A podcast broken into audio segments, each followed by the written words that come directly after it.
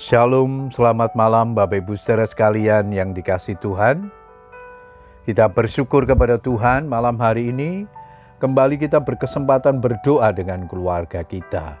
Kita bersyukur sepanjang hari ini Tuhan sudah menyertai dan memberkati kita semuanya. Mari malam hari ini kita datang bersyukur, berdoa dan menaikkan segala permohonan kita kepada Tuhan. Namun sebelum berdoa saya kembali akan membagikan firman Tuhan yang malam hari ini diberikan tema Mataku tertuju pada Tuhan.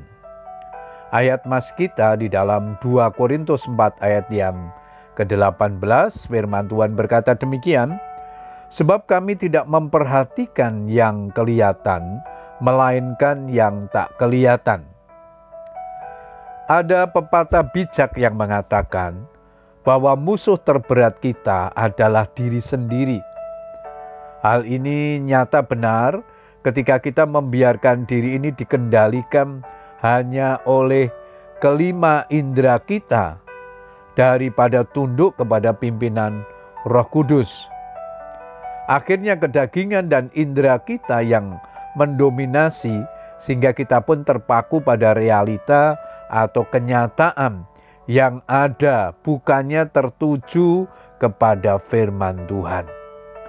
Ketika kita membicarakan ketidakpercayaan atau sesuatu yang bertentangan dengan apa yang telah Tuhan sampaikan dalam firman-Nya, kita sedang memimpin diri kita kepada kegagalan.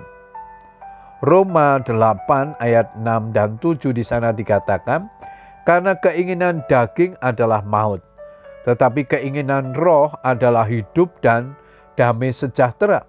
Sebab keinginan daging adalah perseteruan terhadap Allah, karena ia tidak takluk kepada hukum Allah.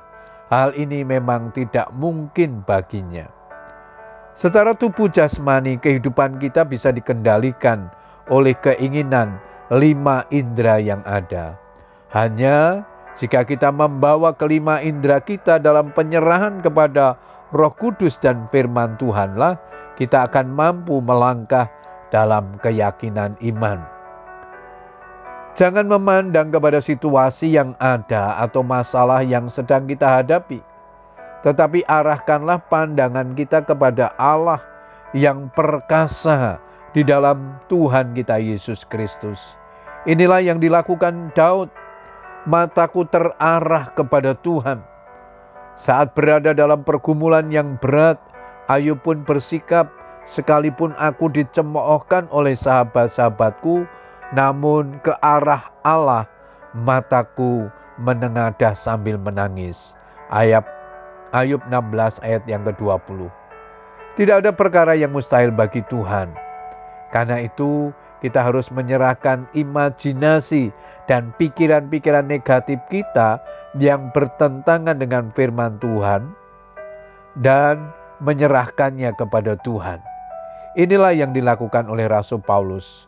Kami menawan segala pikiran dan menaklukkannya kepada Kristus. 2 Korintus 10 ayat yang kelima. Sehingga ia tetap kuat dan bertahan di tengah-tengah ujian dan penderitaan yang mendera. Sebab hidup kami ini adalah hidup karena percaya, bukan karena melihat. Bapak Ibu Saudara sekalian, sering kali kita membayangkan bahwa permasalahan yang terjadi dalam hidup kita itu seperti raksasa Goliat yang sepertinya sulit untuk ditaklukkan. Kemudian kita menjadi gelisah dan tawar hati lalu kita menyerah kepada keadaan yang ada. Kita tidak boleh digerakkan oleh perasaan atau pemikiran kita, atau bagaimana situasi yang terlihat di hadapan kita. Kita seharusnya digerakkan kepada apa yang dikatakan Tuhan dalam firman-Nya, seperti Daud yang berpegang teguh kepada kebenaran firman Tuhan. Biarpun angin bertiup dan dengan keras dan badai menyerang, Tuhan Yesus tetaplah batu karang kita sampai selama-lamanya. Puji Tuhan, Bapak Ibu Saudara sekalian, selama kita berdiri pada batu karang yang tangguh, apa pun yang kita lihat, apa pun yang terjadi dalam hidup kita, tidak akan menggoyahkan kita.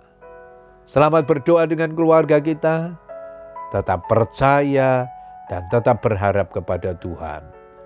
Tuhan Yesus memberkati kita semua. Amen.